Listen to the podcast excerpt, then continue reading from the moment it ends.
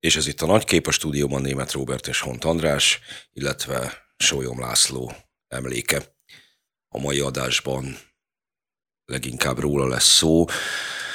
Hát vagy a fene se tudja, hogy pontosan róla lesz a szó, vagy a magyar jogállamról, a jogállami gondolkodásról, arról, ami lehettünk volna, hogy ez lesz a téma, illetve az én fejemben két képsor kattog párhuzamosan, és most már két-három napja egyfolytában. Az egyik értelemszerűen azok a megemlékező képsorok, ami a számomra fontos volt köztársasági elnökhöz kapcsolódnak, a másik viszont Izrael és a Hamas támadása, illetve ennek a reakciói, és majd el fogom mondani, hogy a kettő azért hogy az, hogy, hogyan, hogyan kapcsolódik nálad? össze, igen. E, viszont előtt beszélj arról a megemlékezésről, amit tegnap előttre szerveztetek a Sándor Palota elé, ami szerintem elsősorban azért érdekes, mert nagyon különböző politikai oldalak, irányzatok, szereplői jelentek meg ott együtt. Tehát Dajcs Tamástól, Karácsony Gergelyig, Navracsics Tibor, Siffer András, őket lehetett látni a képeken, és ugye ez arról szól többek között, hogy Sólyom László emléke ezeket az embereket egy helyre tudta vinni. Miért? Hát erről ezt is majd kérdezzük meg az érinteteket, meg Karácsony Gergely, Siffer András és Navracsis Tibor egyaránt vendégünk lesz, ha minden igaz. A, amit pedig erre válaszolni tudok, az nem lesz új, mert a megemlékezés után mi egy ilyen hevenyészetten összedobott valami volt, a Schiffernek volt a felvetése, hogy, hogy egy tényleg az első munkanapon a halálát követően a legfontosabb őrhelyén mégiscsak valamiféle tiszteletadás legyen. Szóval, hogy utána azért az élet nem állhatott le, és egy öt felvételre került sor, ahol ez szintén téma volt, és ott már elmondtam azt, hogy Solyom László hoz, Sajom László örökségéhez, az általa vitt alkotmánybírósági működéshez, illetve az előtte meg utána kifejtett civil tevékenységéhez, majd aztán a köztársasági elnöki tevékenységéhez nagyon sokaknak van köze ebben az országban. Mindenki talál hozzá valamiféle érintkezést. A kereszténydemokraták a teológiai művek jó ismerőjéhez és fordítójához tudnak kapcsolódni. A Magyar Demokrata Fórumnak Solyom László vezetőségi tagja volt, ott volt a, az ellenzéki kerekasztal tárgyalásokon szakértőként, de MDF delegáltként. Úgy is került az alkotmánybíróságba, hogy MDF kontón. A Szabaddemokraták Szövetségének liberális jogvédő jogászai, meg úgy általában liberális jogvédői, azok számára az alkotmánybíróság korai működése az egyértelműen az etalon. A, a Fidesznek, a Fidesz vezető garnitúrájának, akkorinak és a mainak egyaránt, mert hát nagy az átfedés.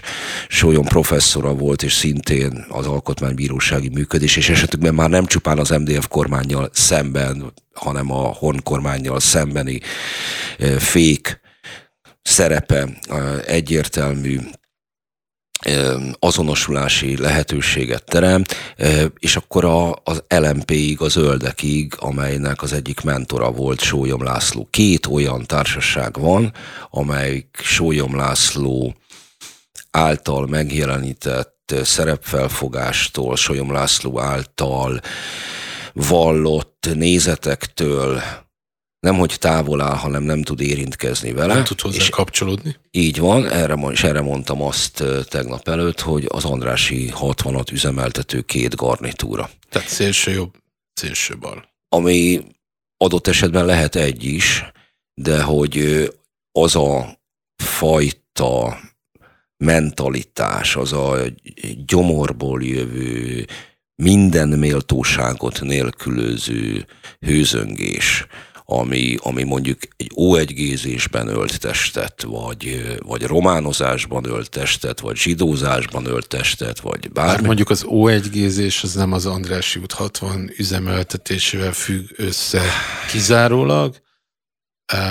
De úgy, én az O1-gézés alatt nem azt mondom, hogy valaki O1G profilképet rap ki magára, vagy nagyon-nagyon-nagyon lesújtó véleménye van a jelenlegi miniszterelnökről, hanem azt nevezem ennek, aki az életének minden problémájára, a világ összes csapásának is beleértve a saját jellem gyengeségeinek az okára is egy olyan megfejtést talál, amelynek a központjában egy másik ember van, a Ez... hatalom, a felmenti folyamatosan magát. Ez azért... igaz, csak akkor a András út 60 definíciódat ki kell bővíteni, hogy részben a politikai szélsőségek, részben a, a politikai térben zajló hőzöngés sem volt mondjuk az ő Hát erre azért szerintem épült, én egy időben tanulmányoztam a munkásőrség történetét. Vannak amit, lehet, amit lehetett, összeolvastam. E, egészen borzalmas minőség az, ami abban testet öltött. Igaz, hogy ez nem az Andrási 60 mert ez már nem az 50-es évek, pontosan 50-es években alakul, de hogy nem a rákosi korszak, viszont hát meglehetősen nagy az átfedés azzal a fajta ávos garnitúrával, amit megpróbálok én itt, itt boncolgatni, vagy felidézni, vagy amit, elő, amit előbb mondtál, hogy ki mindenki kapcsolódott sólyomhoz, vagy az ő munkásságához, vagy a gondolataihoz, um, arról az is eszembe jut, hogy ugye a, a köztársasági elnök uh, politikai intézményének a definíció, hogy megtestesíti ugye a nemzet egységét. És ha jól gondolom, akkor ez talán Sólyom László volt, aki leginkább ö, ilyen értelemben ö, képviselni tudta. Szerintem nem. Um... Bocsánat, annyival folytattam az előző gondolatot, hogy talán egyetlen 1990 utáni köztársasági elnök ő sem tudtak annyira minden oldalról kapcsolódni, vagy több irányból kapcsolódni. Úgy, hogy egyébként Sólyom László, ezt mondjuk ki, nem volt népszerű. Ezért is merem jelen pillanatban a szokottnál jobban méltatni, mert hogy ez nem a népszerűségben való fürdőzés. De én nem is a népszerűségre gondoltam, hanem arra gondoltam, hogy ő az, aki től semmelyik oldal sem határolódik Mert nagyon-nagyon-nagyon erős szerepfelfogása volt, és ahhoz ő Lehet, hogy éppen ez maximálisan igazodott, és nem tette engedményt, még a népszerűség érdekében sem. Eh, én is így látom, hogy egyébként ez így volt, noha az első három köztársasági elnöke ennek az országnak több mint rendben van, mint szerepet, még akkor is, ha a Gönc Árpáddal, vagy adott esetben Mál Ferenccel szemben eh, fogalmazódnak meg folyamatosan kritikák, elsősorban Gönc Árpáddal szemben, mert az a fajta kultúrharc, amely 90 eh, és 94 között ebben az országban volt, az ma sem ért véget teljesen, tehát az utóvét harcai még mindig velünk élnek, és ebben Abszolút. a köztársasági elnök elnöknek volt szerepe. Mm, viszont, viszont de, de így, néz ki, így néz ki egy ország ilyen életpályával rendelkező embereket szokás köztársasági elnökké választani. Egyetértünk. és ezen belül Sólyom Lászlónak voltak a leghatározottabb elképzelései arról, vagy azzal kapcsolatban, hogy milyennek kell lenni egy köztársasági elnöknek, milyen módon kell megnyilvánulnia, és ez nagyon-nagyon sokszor elütött attól a képtől, amit mondjuk a sajtó, a szélesebb közvélemény elvárt volna. Ő kimondta rögtön a ciklusának az elején, hogy nem szeretne szeretett elnökünk lenni. Meg azt is mondta, hogy a a sas nem kapkod, le, nem kapkod legyek után, és a sólyom sem, és itt arra gondolt, hogy hogy nem fog ő minden egyes ügyben, minden pillanatban megnyilvánulni, hanem megválogatja ezeket az volt a pillanatokat, ugye? Jó, az volt a véleménye, hogy a köztársasági elnök hivatalának méltóságát 10 millió ember adja meg. Ez viszont azt is jelenti, hogy a köztársasági elnököt nem lehet rángatni, nem lehet felszólítani azzal kapcsolatban, hogy most mit csináljon meg. Azt is mondta, csináljon. hogy az állam nem én vagyok. A, azt egyébként Gyurcsány Ferenccel szemben fejeztek, amikor összehívták a nemzeti csúcsot, mert ő politikai marketing célból, ez a 2008-as válság, és akkor egy ilyen korporatív állammodellnek megfelelő, szeressük mindannyian egymást, és ügyködjünk a nemzet javán, a tudományos akadémiától az ellenzéken át, a mindenféleig összeverődtek, hogy hogyan hát hogyan erősítsék meg az addigra már réges-régen csúszós lejtőre került Gyurcsány Ferencet, és akkor mondta Solyom László, hogy az állam nem így működik. Ebben Solyom Lászlónak teljesen igaza volt. A, a másik, amit Sólyom Lászlóval szemben folyamatosan ö, felemlegetnek, és ezt baloldalról emlegetik fel elsősorban, aztán majd nézzük meg, hogy mi az, amit jobbról, hogy ö, mit mondott Sólyom László, miért nem nyilvánult meg, amikor a gárda ott tüntetett az ablaka alatt. És ugye ez az a, a szituáció, azt nem értik, hogy ha a köztársasági elnök így elkezd azonnal reagálni, akkor tulajdonképpen a gárda éri ezt el. Akkor egy összeveredett 150 ember, 10 millió ember akaratát kifejező közjogi méltóságot tud reagálásra, Bírni. kiállásra kényszeríteni. Ez így nem megy. A köztársasági elnök megszólalásának legyen súly, és aztán egyébként erre ki is tért, mert utána volt a parlamenti szezonnyitó nem sokkal, ahol a, a szokásoktól eltérően a, a, pontosabban nem, mert volt erre példa, de ez nem feltétlenül szükséges, hogy a, a parlamenti szezont azt a köztársasági elnök nyissa meg, az ülésszakot egészen precízen, és ő kitért az árpádsávokra, kitért az akkori tüntetésekre, és elmondta, amit a köztársasági elnök gondolt. Hozzáteszem, hogy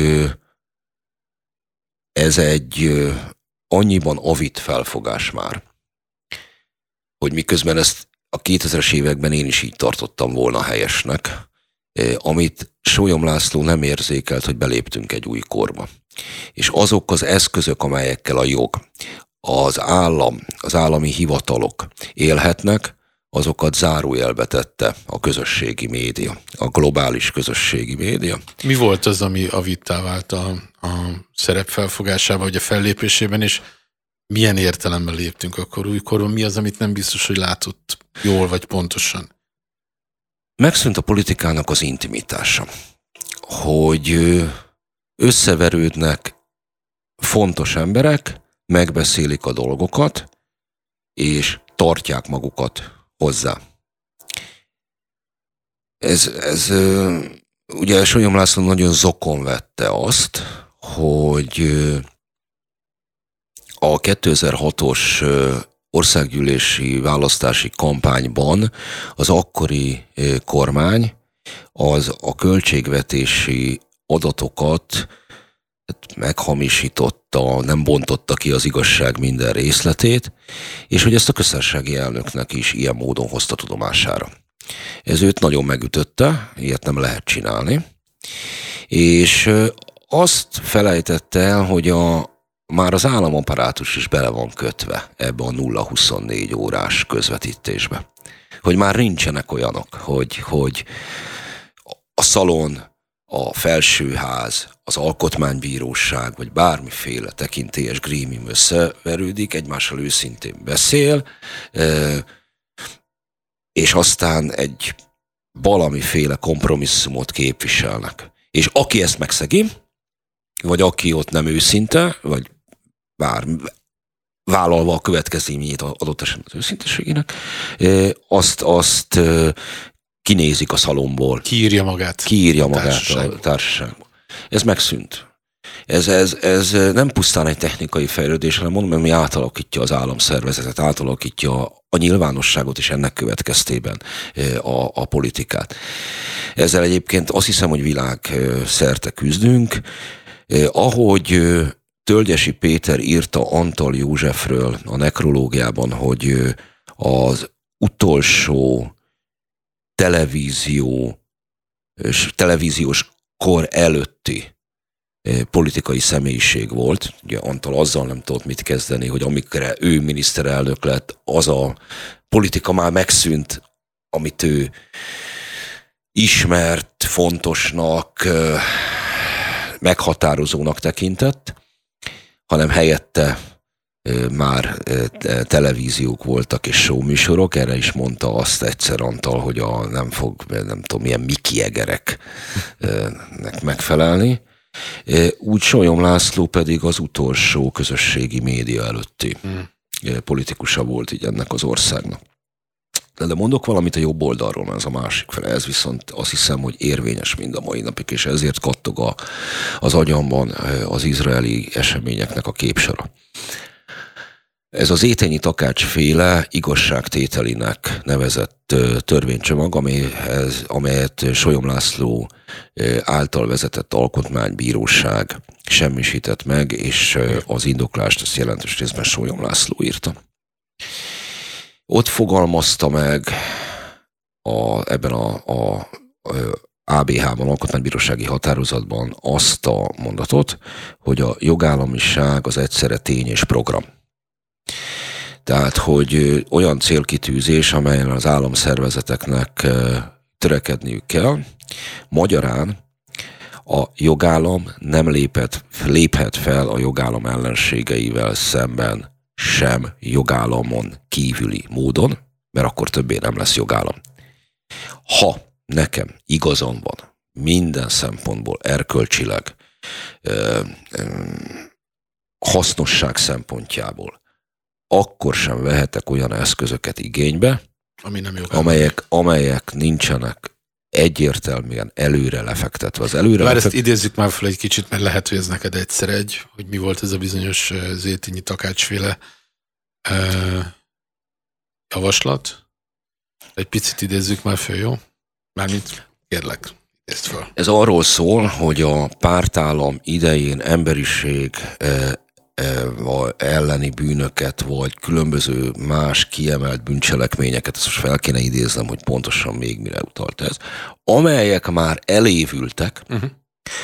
azoknak az elévülését szüntesse meg ja, és akkor erre a helyzetre az állam. Tehát rém egyszerűen így, így lehet megfogalmazni, és hát ehhez képest az van, hogy az elévülés az elévülés. Tehát nem tehet meg egy olyat a jogállam, hogy, hogy az elévülést nem veszi figyelembe.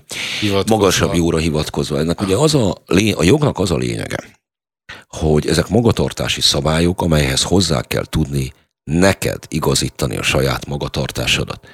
Én nagyon sajnálom, hogy ez 2010 óta az ország nem tanulta meg, hogy egy alkotmány mennyire fontos. Annak idején például a 444 eh, roppant laza publicistája és főszerkesztője írogatta azt, eh, eh, amikor voltak az első alkotmány nyozással kapcsolatos tüntetések az országban, hogy jaj, jaj, jaj, az alkotmány kit érdekel. Most az a helyzet, hogy ami az országban az elmúlt 13 évben történt, és mindegy, hogy ezt valaki jónak tartja, vagy rossznak, csak a tényt írjuk le, az, az alkotmányozásnak a végigcsorgása az államaparátuson, a bíróságokon, és előbb-utóbb a magánviszonyokon is. Tehát az, hogy mit tudsz kikényszeríteni egy hivatal, egy bíróság előtt, azt a leg magasabb szintű jogszabályban kezdik el összebarkácsolni. És nagyon-nagyon-nagyon sok minden, ami a hétköznapi életben, és nem is gondolnánk rá, eljárunk, az alkotmányossági kérdés. Vagy legalábbis abból következik, vagy annak a Ugyanis mondom még egyszer, a jognak az a lényege, hogy, hogy azért kell, hogy a jövőre irányuljon, nem lehet mondjuk például visszamenőleges szabályokat hozni, csak abban az esetben, hogyha ugye mondjuk enyhébb egy terheltre nézve, mert hogy nem csinálhatja a hatalom azt a polgárával, hogy hát te azt gondoltad, hogy helyesen jártál el, de én most utólag ö, ö, úgy döntöttem, hogy az, az, az mégse, az egy illegális tevékenység volt, tehát most lecsuklak, ugyanis ez az önkény. De várja, bocsánat. És akkor mi a garancia arra, hogy ha akár egy jóra való hivatkozással is az önkényt vezetem be, hogy azt jóra fogja az ember használni? Semmi. Bocs, hogy emlegetted 2010 utáni 13 évet, Picit térjünk ki arra, aztán majd nyilván a vendégeinkkel is szót ejtünk erről, de egy picit térjünk már ki arra, hogy Sólyom hogyan kezelte ezt az időszakot, mi volt ezekben az években a politikai mozgása, mondjuk Nem így. volt politikai mozgása, mert az ő köztársasági elnöki szerep felfogásának az is része volt, hogy egy volt köztársasági elnök mit csinál. Erre mondom, egy kicsikét elvétette már a kort, hogy ez már más időszak, mint amikor egy fontos ember mond valahol valamit, és arra oda csődül a sajtó, és aztán mm. ezt értő emberek megírják, hogy azok az egyébként meglehetősen szigorú mondatai, amit 2010 óta mondott, azok elvesztek az ajban. És azok ott ő nem igazította a megváltozott livestreames világhoz. Ő egyértelmű bírálója volt a 2011-es alkotmánynak, alkotmányozásnak. Nagyon nyilvánvalóan jogászként nem lehetett jó véleménnyel az alkotmánybíróság kiheréléséhez, nem tudok most erre jobb szót, hogy az Alkotmánybíróság illetékességéből kivették 2010 őszén a pénzügyi kérdésekkel összefüggő jogszabályok megsemmisítésének vagy vizsgálatának a lehetőségét. Ez megint ugyanaz a kérdés, amit előbb mondtam a garanciákról, hogy, hogy nincsen, nem, nem lehet így meglékelni a jogrendet, mert mindenhez lehet valami olyasmit találni, aminek pénzügyi vonzata van. Ergo, Ergo, ha utat nyitok az önkénynek, az, az, az olyan, mint a fertőzés, vagy, vagy a, a szál a harisnyán, egy helyen megbontod, akkor az egész végig fog végül futni.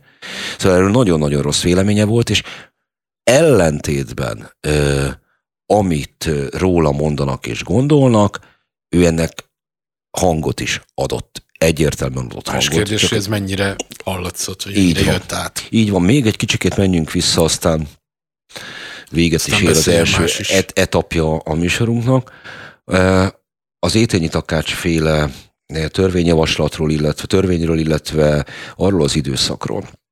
Az Alkotmánybíróság, amely egészen kiváló jogászokból állt. Bárki is javasolta őket az első alkotmánybíróságba. Tehát még az MSZMP részéről érkező jogászok is, vagy az MSZMP által javasolt jogászok is minden kétséget kizárólag a, a topba tartoztak annak idején. Ez a fajta minőséges, és ez, ez sajnos az egész magyar rendszerváltás végigkísérte. Szóval amit az Alkotmánybíróság érvényesített jogállamiságban, az egy meglehetősen következetes irányvonal volt. De nem lehet ezért mindent, minden elmaradt célt rájuk, és ennek következtében a jogállamra verni. Lehetett volna, lehetett volna például igazságtétel területén élesebb határvonalat húzni a két rendszer között. De ez a politika dolga lett volna. A politika tudott volna jogállami megoldást találni. Az, hogy nem akart... A két rendszer szereplői között? Igen, meg most nem akarok ebbe, de egy mondat erejéig benne, van, létezik az úgynevezett kiselévülés például, ami azon cselekményeket ö, ö, érinti, amelyek még nem élvültek el a ö, törvény meghozatal pillanatában, de nyilvánvalóan nem fogja tudni az eljárásokat az állam addig lefolytatni, mert ugye odáig nem mondjuk 20 évvel büntethetnek valamit, és a 18. évben történik egy rendszerváltás, 18 évig az állam nem csinált semmit, hiszen az állam érdekében járt el. A maradék két év nem fog elegendő időt adni a törvény meghozatálától az eljárás lebonyolításig. Ezt, mint hogy a csehek vagy a németek megtették, meg lehet hosszabbítani. Kísérletet sem tett rá a, a magyar parlament, nem véletlenül. Na, Igen. akkor innen folytassuk majd. Vendégünk Karácsony Gergely Budapest főpolgármestere. Jó napot kívánok! Jó napot kívánok! A megemlékezésében, amelyet Sólyom László írt, a következőt lehet olvasni. A politika harcosai közül kevesen érezték sajátjuknak, ami nem is csoda, hiszen hajlíthatatlan személyiség és hajthatatlan erkölcsi meggyőződés a mindennapi közéleti küzdelmekben résztvevők számára sokszor arisztokratikus kívülállásnak látszik. Ez így volt. Szerintem ez egy elég pontos mondat. Ugyanakkor én azt is érzékelem, mint az elmúlt két napban, hogy ez a fajta kívülállás viszont megteremtette azt a lehetőséget, hogy politikai oldalakon túl, tehát a politikai törésvonalakat áthidaló módon fejezzék ki részvétüket, róják le kegyelőtüket és ismerjék el Sólyom László munkásságát. Az első kérdésem, hogy ezzel a megállapítással egyetérte. Igen, egyetértek. Most nyilván nem akarom nagyon a napi mocsokba lehúzni ezt a dolgot, de hát azért látunk már olyat, hogy valakinek a haláláról Gyurcsány Ferenc és Orbán Viktor is megemlékezik. Nyilván nem ez a Nemzeti Egység legfontosabb indikátor, hogy van ilyen, de azért mutat valamit arról, hogy olyan fajsúlyos emberről beszélünk, akinek a távozása az, az, az legalábbis reflexiót, és, és hát mindenképpen a nagy becsülés szavait váltja ki mindenkiből. Én egyébként azt gondolom, hogy Solyom László köztársasági elnöksége, meg a mi közös stratégiánk szerintem pont, pont abból származik, és az ő megítélése kapcsán is ezt, ezt, nekem ez mindig ez jut eszembe, hogy igazából az a nemzeti egység, amely, amely az alkotmányos rendünk alapja tulajdonképpen kéne, hogy legyen, és amit nem túl misztifikálva, de mégiscsak az ember azt gondolja, hogy legalább bizonyos ügyekben szeretne látni. Amikor ő már elnök lett, akkor ez már nagyon nem volt meg, és nagyon nehéz volt ezt képviselni és, és persze azóta minden sokkal rosszabb, de hogy már akkor is, abban az öt évben is nehéz lehetett már azt a felelősséget viselni egy elnöknek, hogy kifejezze a nemzetegységét, amely egységet tulajdonképpen nagyon nehéz volt már a nap, napi szinten megjeleníteni. Mi veszett el addigra? Hát szerintem az a hit, hogy a, hogy a rendszerváltást jól csináltuk meg, és, és a lehető legrosszabb következetés vontuk le belőle, mert nagyon sokan azt gondolták, hogy az alkotmányos kultúrával van a baj, az alkotmányos rendszerrel van a baj, miközben szerintem az egész harmadik köztársaság legnagyobb értéke az az alkotmányos kultúra, amit egyébként Sólyom László képviselt a legjobban, és ami sajnos már nyomokban nincs meg, és már akkor is nagyon repedezett. Valahogy nem sikerült egy olyan köztársaságot teremtenünk az alkotmányos rendünk alapján, ami a hétköznapok köztársasága lett volna a hétköznapi embereknek, tehát iszonyatosan magasan volt az alkotmányos kultúránk szintje, intézményeink szintje, és, és nagyon alacsony szinten a, a közszolgáltatások minősége, egyáltalán a, az állam működése. A hétköznapokban annyira nem voltunk még köztársaság, hogy az emberek elkezdték hibáztatni az alkotmányos rendszert azért, ami, ami, ami pont a legkevésbé volt felelős szerintem ezekért a helyzetekért. Említette a nemzet egységét, amelyet a köztársasági elnöknek kéne az alkotmány szellemében kifejeznie. Sólyom Lászlónak erről meglehetősen határozott véleménye volt, és ez a vélemény abban jelent meg, hogy ő ezt nem úgy képzelte, hogy mindenki által szeretett szereplője legyen a köztársasági elnök kvázi nagypapája a magyar társadalomnak, hanem az, hogy egy olyan hivatal, amelynek a tekintélyét nem az adja meg, hogy a különböző politikai táborok hogyan viszonyulnak hozzá és hogyha életében nem is, mert szerintem az a leírás is elég pontos volt, amit előbb mondott a köztársasági elnöki időszakáról, de halálában legalább átjött, mint egy tükröződik az, hogy itt nem arról az emberről beszélünk, aki a negédes szeretet miatt váltja ki az elismerés szavait, hanem azért, mert volt egy olyan megingathatatlan felfogása, szakmai, erkölcsi, alátámasztott hivatása, amelyet ő képviselt. Megint csak az első kérdés, hogy ezt így helyesnek tartja, és aztán ebből szeretnék egy gyakorlati kérdést is feltenni. Abszolút, abszolút. Tehát, hogy a, kérdésében megfogalmazódik egy, egy, egy kvázi, hogy is mondjam, szembeállítás a Göncárpát féle elnökséggel, meg annak a, annak a szerepfelfogásával. Szerintem ezek legitim szerepek, és, és én nem, nem gondolom vagy sokan mérlegre teszik azt, hogy ki volt jobb elnök, nyilván szerintem ennek így nem biztos, hogy van, van értelme, de az kétségtelen, hogy amit lehetett tenni már ebben a konfrontatív helyzetben, ne felejtsük el 2006 őszét. Tehát, hogy igazából tényleg borzasztó kríziseken ment át akkor a Magyar Köztársaság, és szerintem halt bele egyébként ebbe. Tehát a 2010 az, az, az nyilván egy szomorú folyamat, az intézmények leépítését, de hát akkor már nem volt Magyarországon élő köztársaság, amit, amit közösen szerettek jobb és baloldali emberek.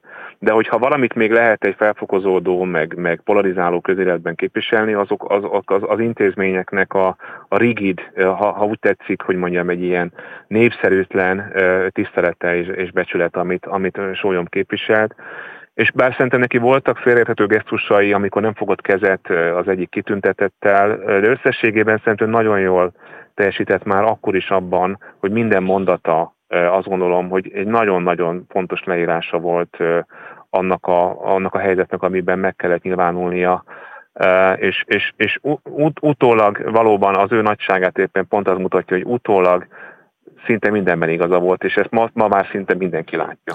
Na most az lenne a kérdésem, hogy ha ezt a leírást elfogadtuk, hogy azon túl, hogy a másik a hibás, tehát ezt kikapcsolva, mit tehet egy ma befolyásos politikus, és minden kétséget kizáróan az, hogy legyenek olyan szereplők, legyenek olyan intézmények, amelyeknek a nagyságát, fontosságát, tekintélyét nem kérdőjelezik meg politikai rokonszemtől függően.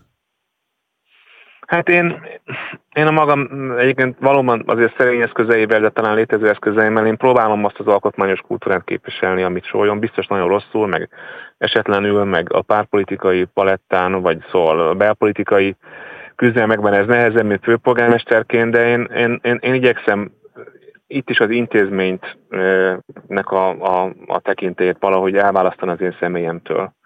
És ez egy rossz példa, csak ezzel engem áll megtalál az élet, hogy én miért tüntettem ki a Tarlós István díszpolgárnak. Azért, mert basszus 30 évé volt polgármester ebben a városban, és, és, és, és nem a személyek a lényegek, hanem az intézmények. Tehát én ezt a kultúrát iszatosan hiányolom. Tegyünk azért itt egy, egy pontosítást, csak hogy ne legyen egy ilyen féloldalas kép. Szerintem ennél többet tett, mert Tarlós Istvánt és Demszki Gábort együtt tüntette ki. Hát igen, csak mivel én baloldali vagyok, a baloldali főpolgármester kitüntetni, az, az, az, az, hogy mondjam, az, abban nincs semmi trükk. Kevéssé tűnt trüvajnak. De számomra igen, de pontosan tudja, hogy megmondom, hogyha éppen olyanon van, de számomra hát, egy tudom, ilyen lélek, léleksimogató gesztus volt. Igen, és egyébként örülök, hogy ezt mondjam, mert, mert, mert bár nem annak szántam, de annak szántam, hogy az intézményeket tiszteljük. Tehát én amikor bejövök az irodámba, én semmit nem változtattam meg az irodán, pedig nem az én ízlésem szerint való, mert, mert ez a főpolgármester iroda nem az enyém, hanem azért az ember, aki éppen most főpolgármester. És hogy szerintem az, hogy visszatérjünk odáig, hogy, hogy végülis a köztársaság, ami egy, egy olyan hely, ahol valószínűleg a legjobb egy politikai közösségben együtt élni másokkal, az az intézmények közös tiszteletén múlik, amely intézményeket emberek ö, ö, ö, töltenek be, hiszen az a dolgunk, hogy jövünk, megyünk, és, és ezeket az intézményeket becsüljük. Én ezt a kultúrát, én ezt, ezt nagyon hiányolom, ennek a nyomait még vélem felfedezni. Én megmondom őszintén, örülök, hogy Navracsis Tibor mellettem állt, amikor tegnap este ott voltunk a Sándor Palotánál, és nem azért, mert nem az árok betemetésről, meg erről a politikai gicsről beszélek, de hát azért, ha mégiscsak azt gondoljuk, hogy mi a magyar köztársaság polgárai vagyunk, akkor mégiscsak kell, hogy legyenek közös dolgaink, és a politikai vitáink azok arról kell, hogy szóljanak, hogy a közös dolgainkat hogyan tudjuk jobban előre mozdítani, és nem arról, hogy, hogy ki a haza ellensége. Ez, ez, ez borzasztó káros szerintem, és és ezt a lelkemény mindenki tudja, és amikor elvesztünk valakit, mondjuk Solyom Lászlót, akkor hirtelen sokakban feltúl az az érzés, hogy de jó lenne egy olyan országban élni, ahol az intézményeket olyan komolyan veszi, mint hogy Solyom László komolyan vette magáét. De nem abban az országban élünk jelen pillanatban, és amire a kérdésem vonatkozott, az nem csupán azt feszegette, hogy főpolgármesterként hogyan jár el sólyomi szellemben, hanem azt, mint a baloldal egyik meghatározó embere, ebben a helyzetben, amikor történt, ami történt, volt egy olyan alkotmányozás, ami az ország egy jelentős részének nem nyerte el a tetszését, nem érzi magának, de már megtörtént. Mit lehet tenni úgy, hogy legyenek olyan intézmények, szereplők, amelyeket mégis megóvunk attól, hogy a politika napi sarába belerángatódjanak? Nem tudom, hogy vannak-e még ilyen intézményeink. Most őszintén. Tehát van, van olyan intézmény, van olyan politikai szereplő gondolat, ami, ami, ami, ami, ami, ami mindannyiunk, vagy legalább a nagy többség számára egyfajta, egyfajta tiszteletet élve szól. Igazából én nem tudom, hogy vannak-e még ilyeneink. Hát például Talán... engem, engem nagyon hasonló módon tudnak utálni minden oldalról. Na, ez például nemzeti minimum. hát talán egy valamit a pozitív összetartozás érzés az lehet, hogy jobb lenne. Nem tudom, hogy vannak-e ilyeneink. És, és, és igazából azért vagyok egy kicsit ebben, hogy is mondjam, kicsit ilyen reményvesztett, mert, mert nem látom, hogy ez, hogy ez hogyan tudna más, hogyan tud más lenni. Tehát, hogy tegyük fel, hogy az a kormány, amit sokan nem szerettünk én se mondjuk megszűnik. De hát ugye azok az érzelmek, amik itt vannak bennünk, meg ez a tényleg földberombolása minden közös tekintének, ez, ezen hogyan, hogyan fogunk egyszer ezen túllépni? Tehát mik lesznek azok a közös ügyeink, amik, amiket szeretünk? Ma már tényleg tendem a sportolók? Vagy szóval, hogy már, már az ember olyan... A jó, hogy említi, amik... jó, hogy említi a sportolókat, meg, meg, meg azt, hogy szerintem mindenki a saját közvéleményért feláll állampolgárságot kapott Marko Rossi szövetségi kapitány nem olyan régen, én elhülve figyeltem az ellenzéki felületeken lévő kommentáradatot, hogy szóval ilyen, pedig szóval, az ha valaki, azt, aki látom azt, hogy próbálja elkerülni azt, hogy konfrontatív helyzetbe kerüljön, akkor az ő. De Tehát, bocsánat, egy zárójel, egyébként a magyar labdarúgó válogatott aktuális, mondjuk igen, igen, igen. körüli ilyen egészen nem tudom, érti a főpolgármester úr, amit itt most boncolgatunk. Persze, persze. Igazából az van, hogy hogy rendkívül polarizált világban élünk. Egyébként szerintem a populizmust ezt tartja a felszínen, tehát az, hogy a már bocsánat, nyilván senkinek nincs megengedve az, hogy, hogy, hogy, hogy gyűlöletkeltő módon gondolkodjon embertársainkról, de a jobb oldal számára ez politikai érdekkel is szolgál, hiszen ez a, ez a polarizáció tartja fönt egyébként szerintem az ilyen típusú rezsimeket, mint az Orbán rezsim. Az a kérdés, hogy az ellenzék mikor érte meg, hogy, a, hogy tulajdonképpen ennek a, ennek a populista logikának a, a kotájában játszik, és föntartjuk azokat a buborékokat, amelyikből sajnos az ellenzéki kisebb, mint a kormánypárté. Nekünk pont a buborékok kipukasztásán kéne dolgoznunk. Nem állítom, hogy, hogy, hogy én is ebben következetes vagyok, és hogy néha nem csesz föl mondjuk egy aktuális politikai hír, amire valószínűleg túlságosan, indulatosan reagálok, én sem megyek ezen a, ezen a nyomvonalon következetesen, de hál' Istennek nekem egy olyan pozícióm van, az, hogy Budapest főpolgármestere vagyok, ami definíció szerint arra kell, hogy késztessen, hogy minden budapesti polgár egyformán fontos legyen nekem, és igyekszem magamat ehhez tartani, és, és én végtelenül hogy mondjam, tragikusnak látom ilyen szempontból a közállapotainkat, hogy, hogy egyszerűen nem lehet őszintén beszélni. Egyébként még egy védett kerékpársávról se, a mélegerőről, semmiről nem lehet már beszélni, anélkül, hogy ne egy ilyen ki hova áll, és kik a jók és ki a rosszak nevű típusú vitában elhelyeznénk ezeket a dolgokat, és beszélnénk a dolgokról magukról, miért ne lehetne magyar állampolgára válogatott egyébként rendkívül sikeres csapatkapitánya, tehát nyilván ezek Szövetségi kapitánya szövetségi kapitány elnézés. Szóval, hogy, hogy nyilván e, e, egy, egy, egy, örvényben vagyunk, ami egyébként visz minket lefelé, abban az értelemben, hogy, hogy egyszerűen nem csenek már közös ügyeink, és így nem, ez így, ez így folytogató, és, és, és borzasztóan nehéz rámutatni, vagy megtalálni azokat a tekintélyeket, akik túl tudnak ezen lépni. Sólyom ilyen volt, neki sem volt egyébként könnyű, vagy szóval őt is sokan, hogy is mondjam, nyilván nem szerették a baloldalon olyan dolgokért, amikért szerintem pont, hogy, hogy tisztelniük kellett volna. Az, hogy távozott, ilyenkor mindig egy kicsit úgy, úgy valahogy mindenkinek a megítélését kicsit újra gondoljuk, és hát látszik az, hogy, hogy egy nagyon falsúlyos ember volt, és tényleg jó, azt írtam ebben a a Facebook poszton, amit a Bibó mondott magáról, hogy, hogy, hogy, hogy, hogy azt szeretné látni a, a, a, a sírkövén, hogy élt 1945-től 1948-ig, hiszen Bibó akkor tudott, akkor tudott jelen lenni a közéletben. Sajnos Solyom László is 2010 után nincs már velünk, mert az az alkotmányos kultúra, amit képvisel, az sajnos már, már szitává lőtte a, a napi politikai küzdelem. Karácsony Gergelyel beszélgettünk, köszönjük szépen, hogy rendelkezésünkre állt. Köszönjük. Folytatjuk a műsorunkat, vendégünk pedig Navracsis Tibor, területfejlesztési miniszter. Jó napot kívánok! Jó napot kívánok! Jó napot kívánok. Sólyom Lászlóról beszélgetünk, és pályáját régóta figyelemmel kísérő emberként hogyan tudná összefoglalni azt, hogy ön számára, és a politikai közössége számára Sólyom László munkássága mit jelent? Ez egy nehéz kérdés, mert számomra több, több minőségében is jelen volt, úgy, mint oktató, egyetemi oktató, a mi évfolyamunknak annak idején ő tanította a polgári jogot, és nekem szemináriumvezetőm is volt. Tehát egy másod-harmadéves koromban hetente ültem vele együtt szemináriumon, és ezt, ettől nem tudok elvonatkoztatni akkor sem, amikor későbbi, akár alkotmánybírói, akár, akár politikusi pályafutásáról kell beszélnem, mert a, ilyen értelemben egy szemináriumon a tanárdiák kapcsolat belsőségesebb, mint, mint egyébként egy politikus vagy politikusok közötti viszony. Mindazonáltal szerintem ő, ő egy, számomra egy olyan ember volt, aki nagyon határozott elvi keretek mentén érte az életét, senkinek sem pozitíve, sem negatíva, sem negatíve ebből, az, ebből a, ezekből a keretekből nem volt hajlandó kilépni.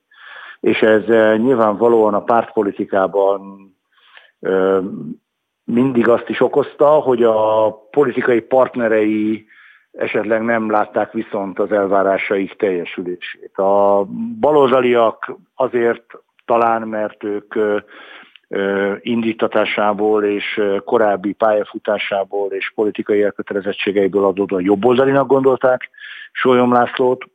A jobboldaliak is, ez a Fideszben is talán megvolt mindig, meg úgy gondolták, hogy ő túl civil, nem, nem, nem eléggé akar a Fidesz-szel együttműködni, és ebből adódóan középen állt a középen állás minden hátrányával. Akkor, amikor a Fidesz alkotmányozott 2011-ben, és Solyom László később kritikus megjegyzéseket tett ezzel kapcsolatban. Ön mit érzett azt figyelembe véve, amit most felelvenni tett, hogy a tanáráról beszélünk? Skizofrén helyzet volt ez? Nem volt skizofrén helyzet, mert tudtam, ismertem Solyom Lászlónak, a, ugye ő neki a munká, jogi, jogi munkásságának jelentős része az emberi jogok tanulmányozásából, és Magyarországon az emberi jogok elméletének újbóli behozatalából állt, hiszen őnek ilyen 80-as évek elején jelent már meg, akkor példátlan módon Magyarországon az emberi jogok elméletéről monográfiája. Tehát nagyjából tudtam, hogy mi a véleménye, azt is tudtam, hogy mi, mi az, amiben nem ért egyet, de ez nem okozott személyes értelemben törés köztünk. Találkoztunk ez ügyben egyébként, én elmentem hozzá akkor már, amikor nem volt köztársasági elnök, és az alkotmányozási viták folytak, és akkor egyszer beszélgettünk. Olyan értelemben nem volt, nem volt kellemetlen beszélgetés hangulatát tekintve, ugyanakkor nagyon látszott, hogy ő egy teljesen más vonalon képzelte volna el a, a magyar alkotmány, az akkori magyar alkotmány továbbfejlesztésének az útját is. Tehát hangot konkrétan... adott, bocsánat, hangot adott a kifogásainak? Vagy mit igen, lehet, igen, vagy szabad igen. erről valamit tudni? Igen, hát persze, egy nagyon komoly vita volt. Egy nagyon komoly vita volt. A, ugye, hát ezt most már konkrétan nem nagyon tudom felidézni, de alapvetően az alkotmányozás folyamatát bírálta. Tehát az, hogy hogy a, a különböző bizottságokban, előkészítő bizottságokban, illetve aztán a parlamentnek a bizottságaiban és a plenáris ülésen és a Fidesz és a KDNP gyakorlatilag a kétharmados többségre támaszkodva alkotmányozott, és konkrétan is volt egy-két olyan, ö, olyan dolog, amit, ö, amit kifogásolt. Emlékeim szerint nem annyira az állami intézményi részről, vagy a kormányzati rendszer részre, mert az gyakorlatilag ugyanaz volt, mint az 1990-es adatölgyési megállapodás után kialakított rendszer. Ombudsmani, az ombudsmani résszel kapcsolatban voltak kritikai észrevételei, úgy emlékszem, de általában inkább az emberi jogokra és, a, és az alaptörvény szövegezésére vonatkoztak a kritikai észrevételek. Solyom László alkotmánybíróként is, de köztársasági elnökként is nagyon határozott szerepfelfogással rendelkezett. Gondolom eddig ebben egyetértünk. Igen. És ez a szerepfelfogás az azt tartalmazta, abból táplálkozott, hogy ezeknek az intézményeknek a súlyát, tekintélyét, elfogadottságát nem az adja meg, hogy az egyik vagy másik politikai oldal mennyire szereti a posztot betöltő szemét. Ebben is egyetértünk, gondolom idáig. Igen, igen, igen. Nem feltétlenül gondolta ezt így ebben az országban mindenki, sőt, megkockáztatom, hogy a többség nem így vélekedik, nem ez a hangulata a különböző alkotmányos tisztségek körüli megnyilvánulásoknak. Inkább várunk el azt a szeretett elnökünk pozíciót, amiről Solyom László rögtön az elején közölte, hogy ő nem szeretne lenni. És Karácsony Gergelytől is megkérdeztem imént ezt, öntől is meg fogom tenni. Számomra úgy tűnik, hogy Sólyom Lászlónak a halálában sikerült ennek a szerepfelfogásnak a létjogosultságát átvinni. Most, amikor a visszaemlékezések voltak egyik, illetve másik oldalról, ezt a fajta szigorú felülállását, kívülállását, az intézmények tiszteletét, minthogyha mm, érvényesíteni tudta volna? Mint hogyha ez most, most lenne világos, hogy ő mire gondolt. Nem tudom, hogy ezzel mennyire ért egyet. Hát én ebben pessimistább vagyok. Szerintem inkább az a helyzet, hogy azok voltak ott tegnap este az emlékére rendezett gyertyagyújtáson, illetve azok szólalnak meg, akik ezt egyébként is így gondolták. És a többség, aki esetleg nem így gondolja, az, az, az, az nem, nem szólalt meg az ügyben. Vagy az ő számukra ez nem volt akkora jelentőségű esemény. Tehát én, én ezt problémának érzem, erről már én is többször beszéltem, hogy én úgy gondolom, hogy egy demokráciában kell, hogy legyenek bírálhatatlan intézmények. És én ilyen bírálhatatlan intézményeknek tartom a, köz, a köztársasági elnöki pozíciót és a bíróságok döntéseit. Ezek szerintem politikus át, politikusok által nem, bír, nem szabadna, hogy bírálhatók legyenek. Sajnos nem ez a helyzet Magyarországon, és én úgy gondolom, abban igazat adok önnek, hogy, hogy valóban ez a többség, aki úgy gondolja, hogy őket is lehet bírálni, mert az a demokratikus. Szerintem, szerintem nem. És Solyom László ennek az, ennek az ideának tökéletesen megfelelt. Én is igyekeztem, nagyon sokszor egyeztettünk, ugye 2006 és 10 között én a Fidesz frakcióvezetőjeként sokszor voltam nála, hiszen olyan közjogi pozíciók betöltéséről kellett egyeztetni, mint az ombudsman, az akkori legfelsőbb bíróság elnöke és a többi alkotmánybíró jelölések.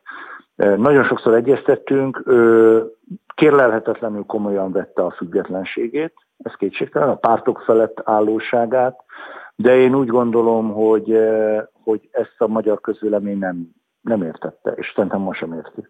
Innen folytatjuk, hamarosan jövünk vissza a nagyképpel. Akkor folytatjuk tovább, ez itt a nagykép német Robertel és Hont Andrással a stúdióban. Ezt kérdeztem Karácsony Gergelytől, és akkor most jön a kérdésem lényege, hogy mit tud viszont tenni egy aktív politikus annak érdekében, hogy azt a közvélemény értse. Most azt hagyjuk, hogy a másik oldal az miért hibás. Önnek személyesen, meg azoknak az embereknek, akik mondjuk a megemlékezésen ott voltak, van-e tenni valója ezen a téren?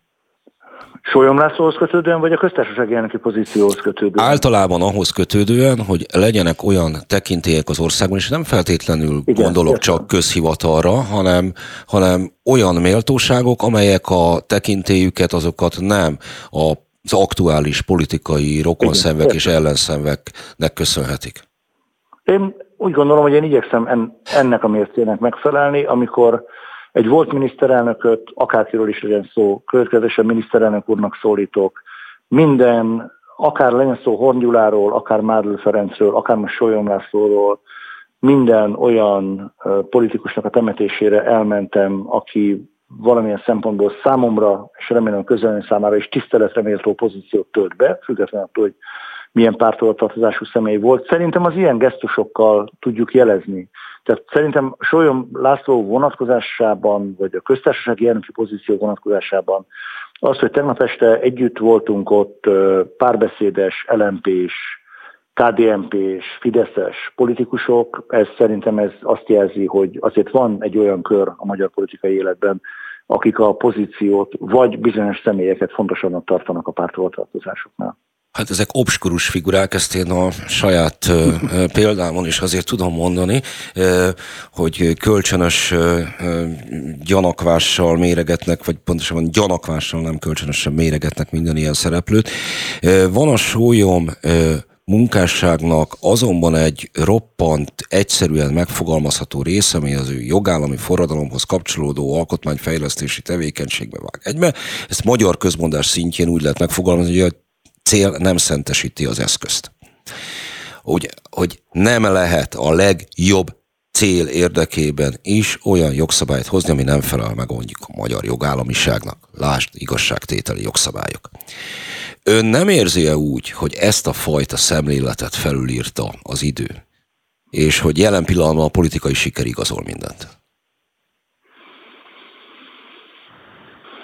Ez egy nehéz kérdés, ezt, ezt, mert abban sem vagyok biztos, hogy a magyar példa ebből a szempontból egyedi volt, hiszen Solyom László gyakorlatilag a jogfolytonosságból indult ki, és a mostani szemlélet viszont úgy gondolja, hogy a szocializmus az ilyen értelemben nem, nem ad lehetőséget a jogfolytonosságra, mert törvénytelen volt létrejöttét tekintve és fennállását tekintve is.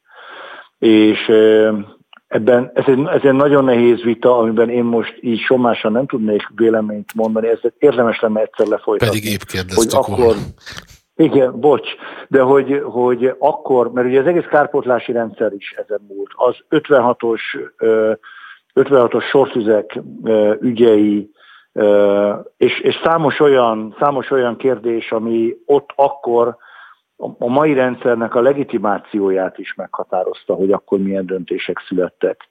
És én magam akkor még nem foglalkoztam kellő mélységgel a politikával, újságolvasó voltam és bírósági fogalmazó, de nem vagyok meggyőződve arról, hogy Sólyom Lászlónak ez az egyébként teljesen intakt gondolatmenete, ez, ez egyébként helytálló a szocializmus vonatkozásában is. Tehát ez egy, ez egy, de most már nyilván ezt ővele nem tudjuk megvitatni, de egy nagyon érdekes vita lenne szerintem ezt lefolytatni. És azzal kapcsolatban, hogy a politikai siker mennyiben legitimál jelen pillanatban, és ebben, ha még mielőtt válaszol erre, egyetértek abban, hogy ez sem csupán magyar jelenség. Nem, nem, erre Jean-Claude Juncker egykori főnökön mondását szerettem volna idézni, aki az egyik eurócsoporti összejövetel után azt mondta, hogy most már tudjuk, hogy mit kell tenni, csak azt nem tudjuk, hogy hogyan fognak minket megválasztani, ha megtesszük azt, amit tenni kell. Tehát a demokráciában azért a politikai siker, a rendszer logikája. Ugye a, a népszerűségről és az utó, a, a politikai siker utólagosan igazolt mindent elvről van szó, és ezügyben szerintem nem nagyon lehet. Egy, egy, egy nemzetnek a hagyományai, kultúrája, korlátot szabhat, de ilyen homlok összeráncolva azt mondani, hogy ez már nem szép, hogyha ez így történik, ezt nem nagyon lehet szerintem megtenni. Hát, hogy akkor mit lehet megtenni, azt nem tudjuk, közelebb nem jutottunk hozzá. Minden esetre Navracsis Tibornak köszönjük szépen, hogy beszélgetett velünk Sajnán László és a Sólyom örökségről. Köszönjük. Viszont hallásra. Viszont hallásra. Vendégünk pedig Schiffer András ügyvéd. Szervusz. Szervusz. Ja. ja.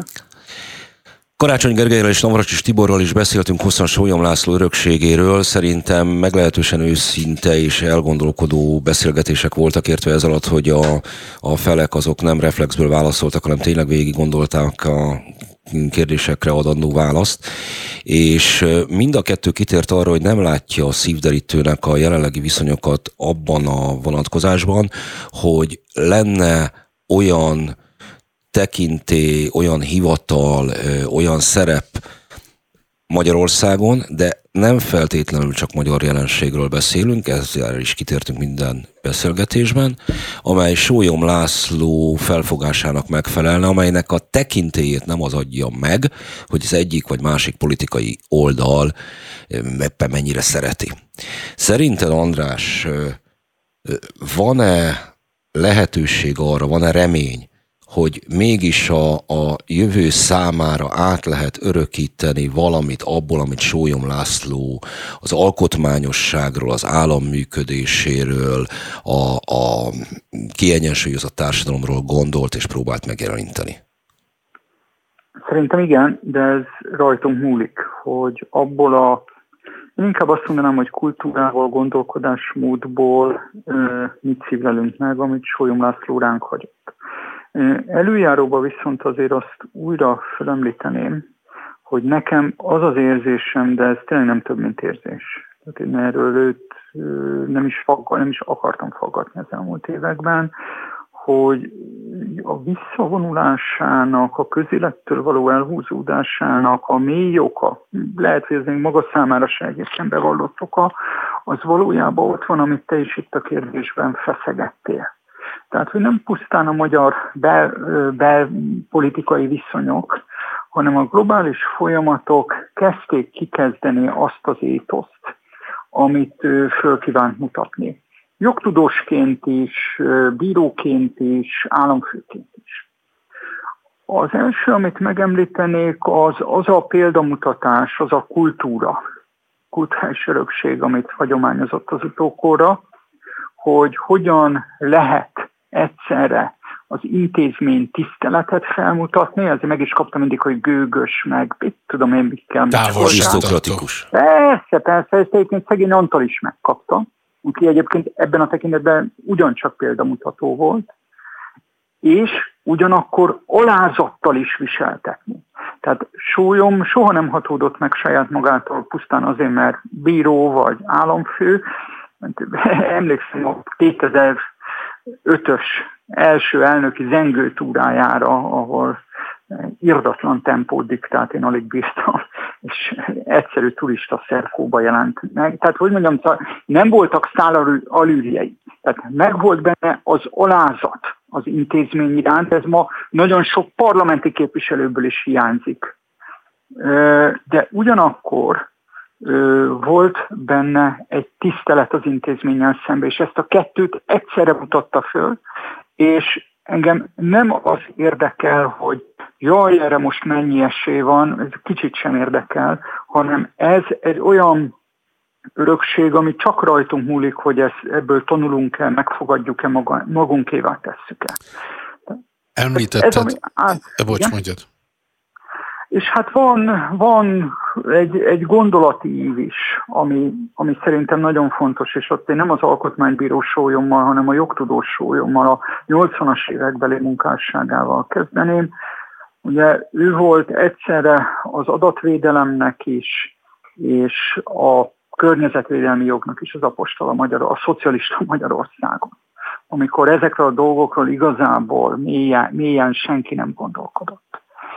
És az, ahogyan később eljut alkotmánybíróként oda, hogy kimondja, hogy az egész rend, amiben élünk, az a demokratikus rend, amiben élünk, az az emberi élet és méltóság egyensúlyán és tiszteletén alapul, és ez a talpköve mindennek, abból utána nagyon fontos konsekvenciákat levon. Mert egyrészt ugye ő kifejtette azt is, hogy az emberi életnek a korlátozhatatlansága és mindennek felettisége viszel a jövő nemzedékekért viselt felelősségünkhöz, másrészt pedig az emberi méltóság fogalmát ő absztrahálta nagyon korán, ez a 8 per 9-es AB határozat valamikor az első szabad választás idején, hogy egy általános személyiségi joggá, amiből egyenesen levezethető a polgár átláthatatlanságára való igény.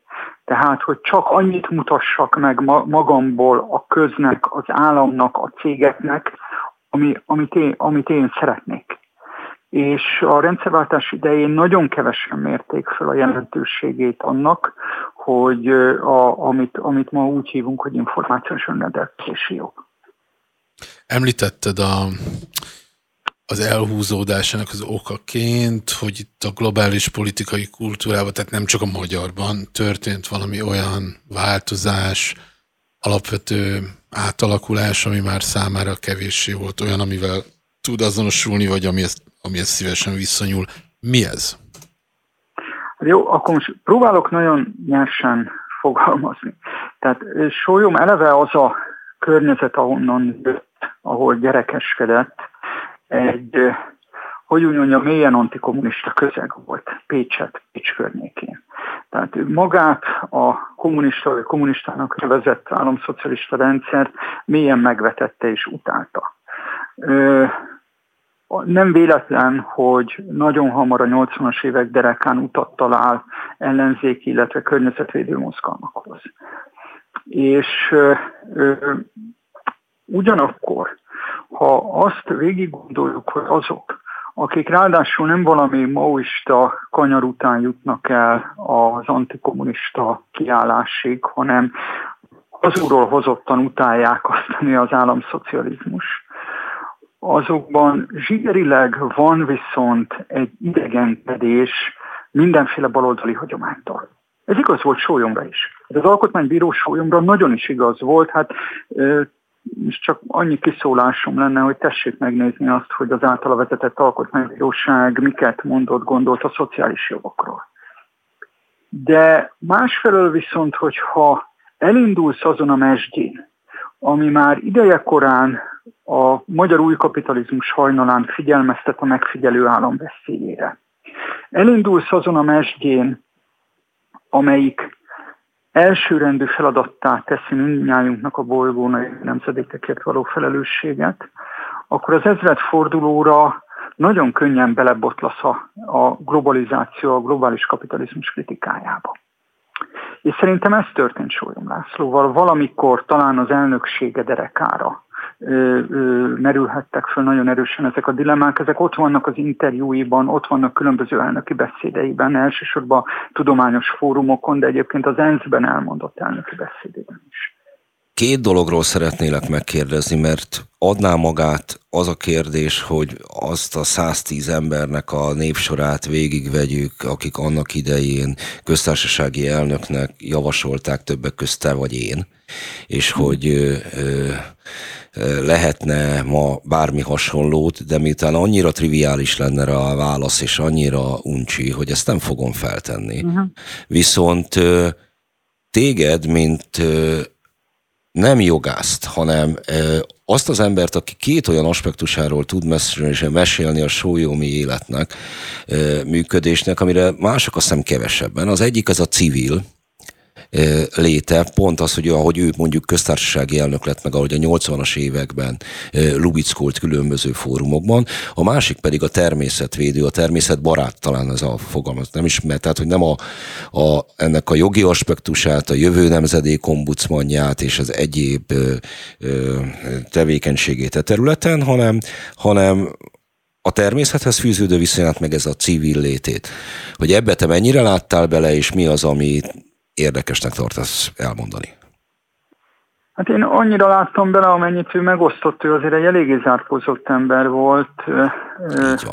Nem véletlen, hogy legtöbbünk most magamról, illetve azokra volt évfolyamtársaimról beszélek, akik aztán a közeli munkatársai lettek. Zonnevent Pali, aki most jogi kardékánya, vagy Bicskei Botond, aki a, az AB-nak a főtitkára jelen pillanatban, vagy Kumin Feri, mindannyiunkkal végig magázódott. Nagyon kevés olyan fiatalabb ember volt, leginkább tudós társ, akivel összetegeződött. Ugye van egy legenda is, hogy az ő nem túl szívélyes kapcsolatát Gyurcsány miniszterelnökkel az alapozta meg, hogy 2005. június volt egy fogadás a megválasztás után, ahol a miniszterelnök rögtön le akarta tegezni, és hát ő ezt eléggé szordon vette. De ami érdekes, még egy picit az ő, mert amit megosztott, azt egyébként jó részt meg is írta, le is írta, elmondta különböző nem túl fölkapott interjúkba, már az elnökség előtt is. De az, ha már én a, a családból hozott kultúrára utaltam, ami nyilvánvalóan a családi szocializáció mindannyiunknál lényeges tényező, akkor arról, arról is érdemes megemlékezni, hogy az ő nagypapája Pécset az ország egyik első természetvédő egyesületének, a Misina Egyesületnek volt az alapítója. Valamikor a 20-as években. Tehát ez nála a természet szeretete az pontosan ugyanannyira magától értetődő volt, mint a padlás lesöprő, államosító, államszocialista rezsimmel szembeni ellenszer, gyerekkorától, fiatalkorától kezdve. Ami érdekes még, illetve nem érdekes, hanem szerintem szintén egy nagyon fontos példamutatás, amit vagy megértünk, vagy nem értünk meg, ez már Duncan bízva, hogy ahogyan próbálta elnökként is alkotmánybíró, alkotmánybírósági elnökként, közönőkosságként egyensúlyba tartani az intézmény iránti tiszteletet, a, az intézmény iránti alázattal, ugyanúgy próbálta hermetikusan szétválasztani a magánemberi lényt a közemberi közszereplői közjogi pozíciótól. Csak úgy megemlítem, hogy ha nem csal az emlékezetem, ő egyetlen egyszer vett részt Szent Jobb körmeneten a beiktatása után 2005. augusztus 20-án. És hogyha valaki megnézi a korabeli híradó felvételeket, az egyébként mélyen hívő katolikus Sólyom László egyszer sem imádkozik. És talán egyszer valaki rá is kérdezett nála, hogy ez hogy volt, és mondta, hogy ő ott nem hívő emberként volt jelen, hanem a közösségen emberként. Igen, ez, ez szerintem ezek fontos tulajdonságok, amiket most érintesz, hogy ezt az ember el tudja választani, de ez a tegeződés, magázódás nekem most így megragadt a fejemben. Szerintem ez nagyon jó, hogy mondtad, mert nagyon sokszor az ilyen apróságok az árulkodóak. Bennem fel sem merült az, hogy Solyom Lászlónak máshogy kéne kommunikálni a környezetével, de hogy mindeközben az mondjuk, ahogy a, velem érintkezett, amikor találkoztunk, vagy beszéltünk, e, ez a közvetlenségéből mit sem vont le? Hát, ezt mondom, tehát itt, itt volt, András, ebbe, itt, ezt értem egyensúly alatt, hogy megvan benne az alázat, a tisztség, a pozíció, a másik ember iránt jelentsen ez bármit, de ugyanakkor pedig ott van az intézmény tisztelete, a szokásoknak a, a tisztelete. Tehát ez a, ez a mindennapi érintkezésében is tetten érhető volt. Még egy aranyos történet, csak hogy például hogyan gondolkodott egyáltalán az állam működéséről. Lásd még, amikor a 2008-as pénzügyi válság idején Gyurcsány miniszterelnök mindenkit egybe akar terelni, Orbán Viktor el is ment arra a nem nemzeti kerekasztalon, hittem már, hogy hogy hívták, és olyan visszaüzent Jordániából, hogy az állam nem így működik, mármint hogy a kormány itt terítse a felelősséget. A volt, er, volt erről szó ebben a műsorban, igen, nekem De is. a másik, másik nagyon lényeges, és, és az utókor számára figyelmeztető jelenet, az 95 június a bokros csomag, amikor ugye Gönc elnök teljesen érthetetlen módon kérdés nélkül aláírta az egész gazdasági stabilizációs törvénycsomagot, az mondom, hogy érthetetlen, mert pontosan lehetett látni, hogy akkor még más volt az AB eljárás, tehát bárki fordulhatott alkotmánybírósághoz, bármely állampolgár, nem csak képviselő, hogy ezek a törvények pillanatokon belül lapátra kerülnek a testületnél. És Hon Gyula felhívta, hogy üzent Sólyom László alkotmánybírósági elnöknek, hogy szeretne vele beszélni a bokros csomag törvényeiről. Mire Sólyom László visszaüzent a miniszterelnöknek, hogy az alkotmánybíróság a magyar közlönyen keresztül kommunikál a kormányjal. De csak arra igyekeztem ráirányítani a figyelmet, hogy olyan magatartás mintákat tárt elénk, amiket lehet megmosolyogni, és azt mondani, hogy túllépett rajta az idő, meg ez egy régmúlt világ, de valójában ezek a magatartás formák azok, amik egyáltalán képesek megtartani egy politikai közösséget. Tehát ez, ez egy olyan örökség, amin lehet ma mosolyogni, meg lehet legyinteni szomorúan, hogy ezen túlépett az idő, de ezek azok, amikbe kapaszkodhatunk, és csak rajtunk múlik, hogy kapaszkodunk-e. Én, az a helyzet, hogy ez a legnagyobb közhely, amit mondani lehet ilyenkor, hogy ez végszónak tökéletes, csak az a helyzet, hogy nem tudok mást mondani erre, mert, mert végszónak tökéletes. Vagy Robi, mit gondolsz erről? Végszónak tökéletes. Köszönjük szépen András, hogy rendelkezésünkre álltál Siffer Andrással beszélgetünk. Köszönjük. Szia. Innen folytatjuk, ez itt a nagykép. Vendégünk pedig Molnár Péter, volt országgyűlési képviselő, Slammer, itt a titulussal mindig baj lesz, mert roppant tudálékosan kiszoktál igazítani, hogy pontosan mi is vagy te most? Most? Igen. Hát a, a Föld alatti Slam Akadémiának, aminek egy Facebook oldala is van, annak a fő alapítója és főszerkesztője, és uh, egyébként meg egy új kis regényt fejezek be, úgyhogy most elsősorban ezekkel foglalkozom. Ami viszont miatt ami miatt viszont mi kerestünk téged, az nem ez a tevékenységed, bár majd erről is szót ejtünk, nevezetesen egy szlemedről, az az, hogy az életed korábbi szakaszában te szólásszabadsággal foglalkoztál behatóan. És Sólyom László köztársasági elnök, aki a hétvégén halt meg, és akinek ezt a műsort szenteltük, ezen a téren hát nehezen megkerülhető tevékenységet fejtett ki, ami mennyiben hagyott szerinted lenyomatot a magyar nyilvánosságon és a jogi életen? Hát örülök, hogy kérdeztek erről, és mármint ti kérdeztek erről, és végig gondoltam ezt előre, és, és szerintem nagy lenyomatot hagyott, és igen, hát én szó, még most is szólásszabadság kutató is vagyok, csak nem fókuszálok erre annyira, mint korábban. És olyan, tehát a lenyomatának az is része, hogy például én a, az ELTE alkotmányok tanszékére a diszertációmat hár, az Alkotmánybíróság, a Magyar Alkotmánybíróság három olyan szólásszabadság döntéséből írtam, illetve azokhoz kapcsolódom, amik az ő alkotmánybírósági elnöksége alatt születtek, tehát az úgynevezett sólyombíróság idejében, az egy, és, és az egyik, a legelső, a legelső nagy megalapozó szólásszabadság döntés, ami a, az úgynevezett gyűlöletbeszéd jogi határairól szólt, az, az pedig az a fordulat abban a döntésben, hogy a gyalászkodó a közvélemény szemében maga válik sár,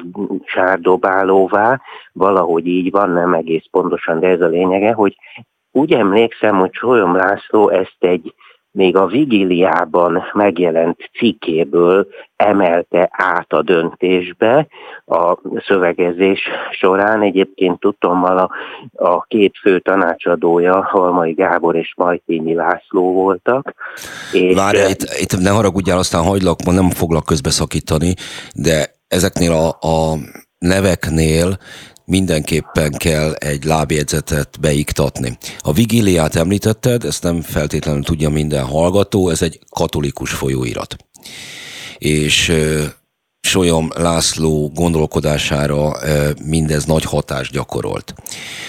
Akiket pedig tanácsadóként felsorolták két közismert liberális jogász. Így teljes szerintem a sólyom kép is. Igen, igen, köszönöm én is fontosan ezeket így hozzátettem volna, csak igyekeztem nem túl hosszan mondani.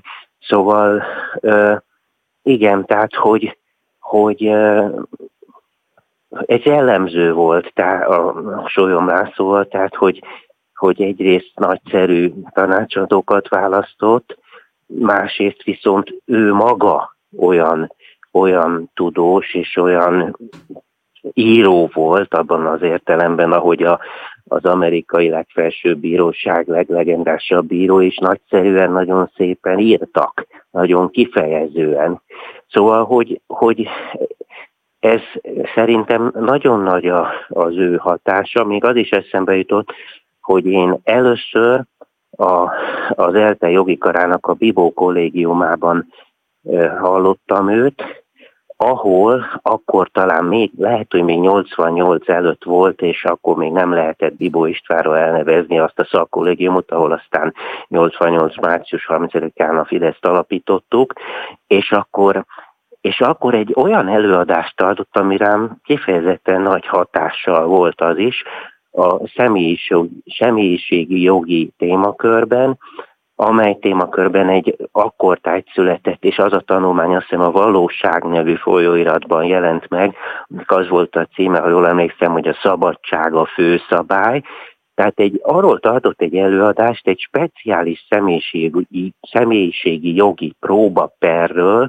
hogy nevezetesen arról, hogy egy férfinak joga van-e az ondó vezetékét elköttetni, amennyiben a fogamzásgátlásnak ezt a módját szeretné ő vagy, vagy a társával együtt választani, és szóval, hogy, hogy e, egy ilyen próbaperről tartott előadást, és emlékszem, hogy ez a személyis jogoknak, a személyes szabadságnak, a, az emberi jogoknak egy olyan nagyon fontos, szóval Szóval olyan, olyan úgy beszélt erről, ami nagy, nagyon hozzátette ahhoz, ahhoz, ahogy kezdett előttem is kibontakozni mindennek a fontossága.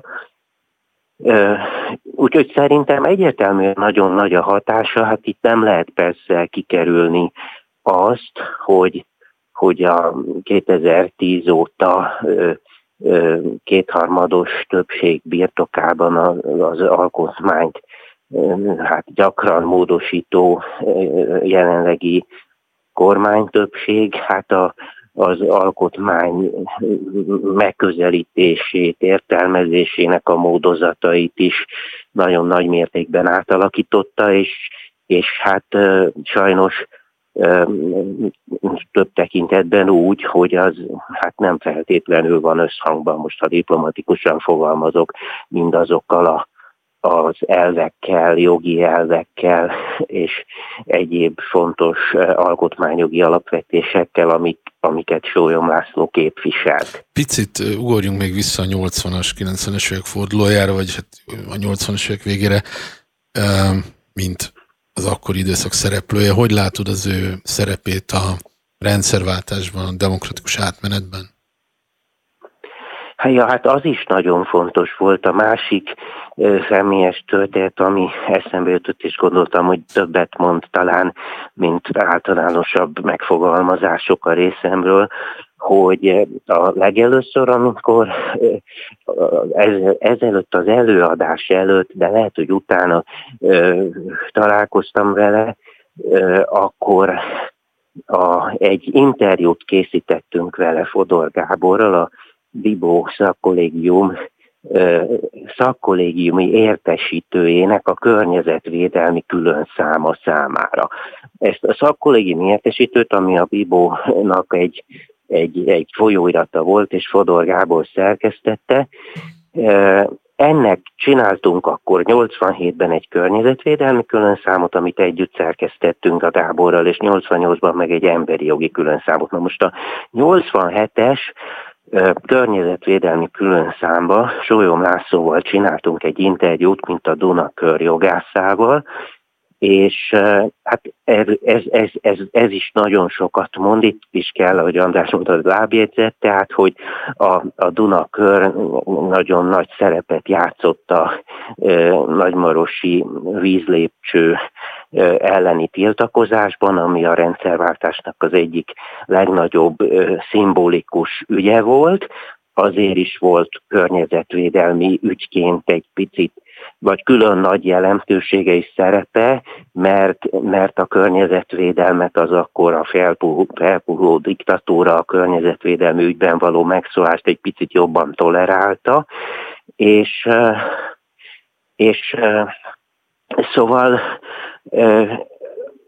a, hogy a, nekem külön tetszett az, hogy amikor az interjú leírt szövegét, ugye felvettük az interjút, akkor a leírt szöveget elküldtük neki, és lehet, hogy van olyan újságíró, akit ez zavar, vagy, vagy lapszerkesztő, hogy egy interjú alany sok időt szán rá, hogy pontosítson minden információt, tényleg azok az információk gazdagon benne legyenek, amik a témáról szólnak, és, és amit ő mondani akar, az is minél árnyaltabban, pontosabban. Szóval látható volt, hogy visszaküldte, hogy ő sok időt és energiát fordított még egy körben, tehát túl azon, hogy találkozott velünk és hosszan beszélt nekünk, interjút adott, még egy alkalommal nagyon alaposan átnézte, hogy minél információ és gondolatgazdagabb legyen a, az interjú, és úgy küldte vissza. Na most én ezt nagyon értékelem. Mondom, lehet, hogy van, aki úgy gondolja, hogy elmondta, én leírom, onnantól kezdve ezt, én ezzel nem értek egyet, az nem baj, ha más, nem feltétlenül gondolunk erről egyet. Én ezt nagyon értékelem, és az ő az ő mélységéhez és ahhoz, ahhoz hogy komolyan vette a dolgokat, ez, ez szerintem egy jó példa. Úgy, úgy vette komolyan, és erről beszéljünk még zárásként eh, néhány szót, hogy egyébként a saját korlátaival, illetve annak a területnek, amelyet művelt, a korlátaival tökéletesen tisztában volt. A Sólyomi Alkotmánybíróságnak eh, a működésének a lényege az, ha lényeget ilyen módon meg lehet fogalmazni, de szerintem lehet, hogy a joggal nem lehet paradicsomot teremteni a Földön. Nem lehet a joggal, a jogszabályokkal elérni azt, hogy minden jó legyen. Mert az a rossznak az előszobája. Tehát a szólásszabadság korlátozása bármilyen nemes ügy érdekében például azt jelenti, hogy akaratlanul is az állami önkénynek nyitok egy ajtót. Egyetértesz-e ezzel a megállapítással? Egyetértek, azzal együtt, hogy, hogy a, például az említett 1992-es első nagy szólásszabadság határozatában a Sólyom egy, egy olyan megközelítés volt, ami, ami ugye hát annak, hogy az állam ne korlátozza a szólásszabadságunkat a talán legélesebb példája, mert a tényleg rasszista és egyéb gyűlölködő beszéd szabadságát is lényegében azt lehet mondani, hogy elismeri, egészen addig, amíg az ilyen veszélyt nem vált ki közvetlen és nyilvánvaló veszély. Így, így.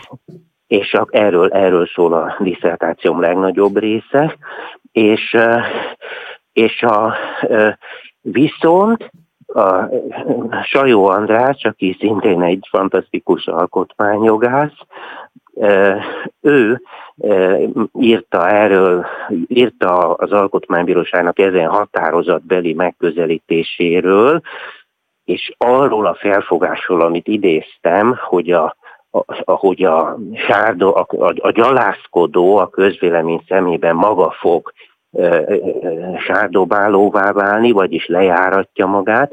Erről írta a Sajó András azt, hogy ebben ebben valami némi nemű pedagógiai optimizmus, optimizmus tükröződött, vagyis egy olyan felfogás, ami, ami abból indul ki, hogy egy, egy politikai közösség, egy emberi közösség képes olyan módon nyilvános beszélgetést folytatni, közbeszélgetést folytatni közügyekről, hogy ott, ha valaki ö, ahelyett, hogy tárgyszerűen hozzászólna a közös témákhoz, ahelyett másokat, most akkor a másokat gyaláz a gyűlöletbeszéd esetében ugye nem azért, mert rosszak tettek, hanem azért, mert valamilyen csoporthoz tartoznak, legyen az bármilyen sajátosság szerint meghatározott csoport, az le fog járatódni a közvélemény szemében, és erre mondta Sajó András, hogy pedagógiai optimizmus, amivel én nem akarom azt De az is egy pedagógiai optimizmus, csak itt le kell zárnunk a beszélgetést. Igaz, csak az is egy pedagógiai optimizmus, hogy a, a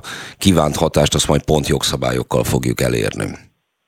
E, e, egyet, egyet, egyet értek, és én is sok kétséggel, de, de én, én amikor szólásszabadság kutatóként, és fogok is valószínűleg még erről írni, írtam erről tanulmányokat magyarul, angolul, akkor mindig végül is amellett foglaltam állást, amit Sólyom László is képviselt, és amit egyébként Sajó András is képvisel. Köszönjük Vagyis, szépen. hogy a szólás legyen szabad. Így van. E, Molnár Péter volt országgyűlési képviselő, a Föld Alatt Iszlám Akadémia alapítója, a volt a vendégünk, vele beszélgettünk. Köszönjük. Köszönöm szépen. Szervusz. Sziasztok.